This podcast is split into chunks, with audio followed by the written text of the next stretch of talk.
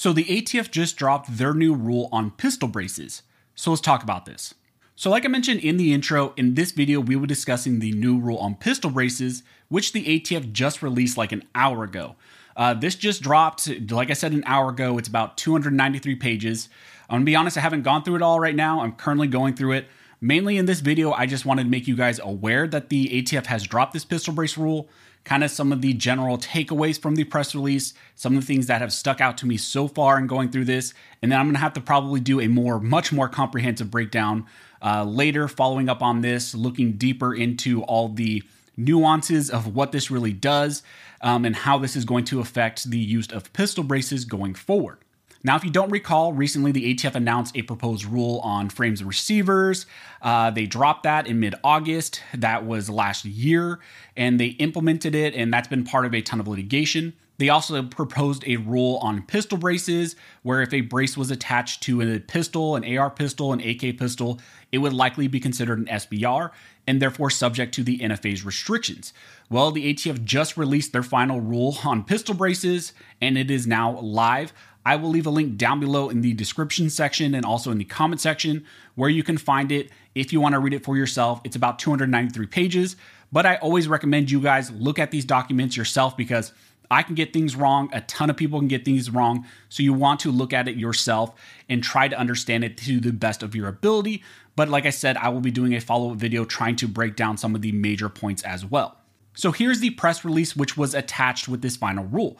The press release states the Justice Department announces new rule to address stabilizing braces, accessories used to convert pistols into short barreled rifles. So, even there, just with the title, you can kind of tell their position, which we knew what their position was.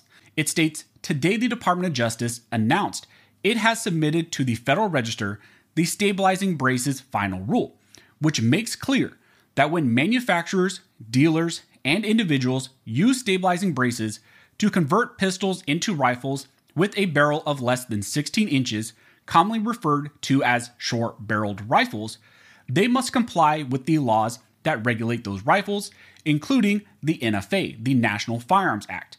In April of 2021, at an event with President Biden, the Attorney General directed the ATF to address the issue of stabilizing braces. Keeping our community safe from gun violence is among the department's highest priorities, said Attorney General Merrick Garland. Almost a century ago, Congress determined that short barreled rifles must be subject to heightened requirements. Today's rule makes clear that firearms manufacturers, dealers, and individuals cannot evade these important public safety protections simply by adding accessories to pistols that transform them into short barreled rifles. So, there you can kind of see in that outright statement what their position is that adding braces onto these types of firearms will all of a sudden magically make them an SBR and subject them to the NFA's restrictions. The press release goes on to say that this rule enhances public safety and prevents people from circumventing the laws Congress passed almost a century ago. In the days of Al Capone, Congress said back then that short barreled rifles and sawed off shotguns should be subject to greater legal requirements than most other guns. The reason for that is that these short barreled rifles have the greater capability of long guns, yet are easier to conceal like a pistol, said the ATF's director, Steve Dettelbach. But certain so called stabilizing braces are designed to attach to pistols, essentially converting them into short barreled rifles to be fired from the shoulder. Therefore, they must be treated in the same way under the statute, Again, there is an outright statement that they will treat these types of items in the same way that they treat an SBR. Since the 1930s, the NFA has imposed requirements on short barreled rifles because they are more easily concealable than long barreled rifles, but have more destructive power than traditional handguns. Beyond background checks and serial numbers, those heightened requirements include taxation and registration requirements that include background checks for all transfers, including private party transfers. Often, when pistols are converted to rifles by the use of a stabilizing brace covered by the rule, they have barrels less than 16 inches in length and must comply with the same heightened requirements that apply to short barreled rifles under the NFA. The rule goes into effect on the date of publication in the Federal Register. The rule allows for a 120 day period for manufacturers, dealers, and individuals to register tax free and existing NFA short barreled rifles covered by the rule. Other options include removing the stabilizing brace to return the firearm to a pistol or surrendering covered short barreled rifles to the ATF. Nothing in this rule bans stabilizing braces or the use of stabilizing braces on pistols. That's also a little bit important, but it's it's funny how they always point that out. Yes, it's not a ban on stabilizing braces. It's simply a registration of any pistol with a brace attached to it. So that's generally what the DOJ and the ATF said that they're going to do with this pistol brace rule.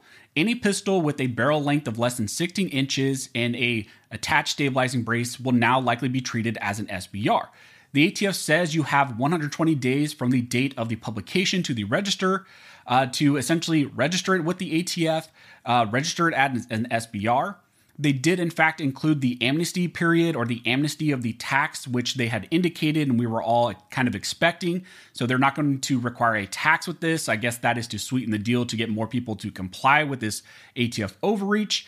Um, and the only other option you would really have is to either remove the brace from the item or to destroy it, or to give it up to the ATF. From what I saw so far in this rule, they are also scrapping the worksheet 1099 that was in the proposed rule. And that's the worksheet, the kind of report card system that had a bunch of points on it that you would add up to determine whether or not your item was in fact an SBR or what the ATF considered to be an SBR. And instead, they said they took the main factors of that worksheet and included it into the regulatory definition of what they deemed to be an SBR. They changed the definition to read accordingly.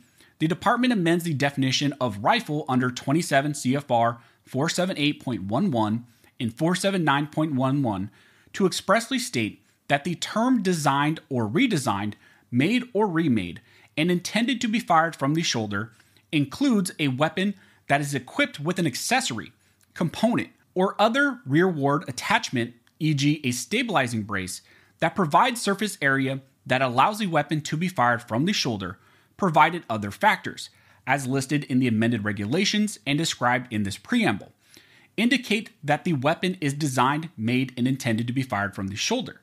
They include those factors, and the factors are 1. Whether the weapon has a weight or length consistent with the weight or length of similar designed rifles. 2.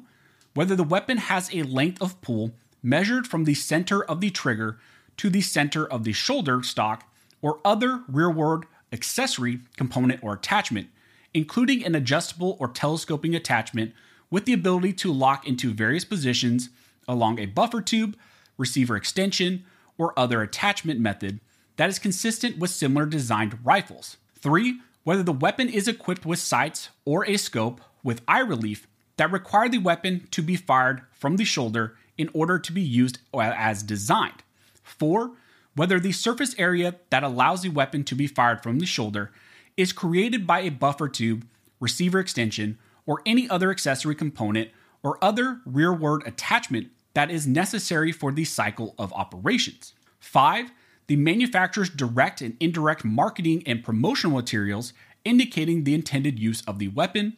And six, information demonstrating the likely use of the weapon in the general community all of the objective design features and factors listed in the rule that indicate the weapon is designed, made, and intended to be fired from the shoulder are derived from the proposed rule and the proposed worksheet 4999. So, there, what they did is they scrapped that worksheet. They took some of the main factors, and now they're saying if this has a brace on it, if this firearm has a brace on it, and it has these uh, design features like its length um, from the buffer to or from the trigger to the buffer tube, if it's um, a telescoping like aspect, if the weight is similar to a traditional rifle, then they will weigh all that to consider whether or not the item is an SBR or not. And likely the traditional configurations that we all traditionally have these pistol braces in, or these pistols with braces on them, um, would likely meet almost all these factors and therefore be considered an SBR by the ATF and be subject to these NFA restrictions now because of this new rule. So I'm sure there's going to be a ton more in this rule as I go through it. Um, I'm going to make a more thorough video going forward. Um, so keep an eye out for that, where I'm going to look for some of the uh, bigger aspects of this as well and try to figure out if there's anything else sneaky in this. So, again, just wanted to make this announcement to you guys, let you know that the ATF has in fact dropped their rule on pistol braces.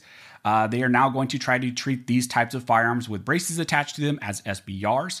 Um, but no doubt, in my mind, the ATF will now be sued by various organizations like FPC, GOA, SAF, NAGR, pretty much everybody is going to sue the ATF similar to how they did with the frames and receivers rule. But stay tuned for an update video, like I said, where I'm going to go more comprehensively and break down this new rule. Uh, if you have any questions, comment down below and I will try to answer those as well. And make sure you spread this video around, let everybody know that the new rule on pistol braces has in fact dropped. The ATF, the DOJ has released it, and I will again leave links down below where you can find that. And again, just spread this news because everybody needs to know about this. So, as always, thank you all for watching. Don't forget to like and subscribe. And never forget, this nation was built by armed scholars, and this nation will be maintained by armed scholars.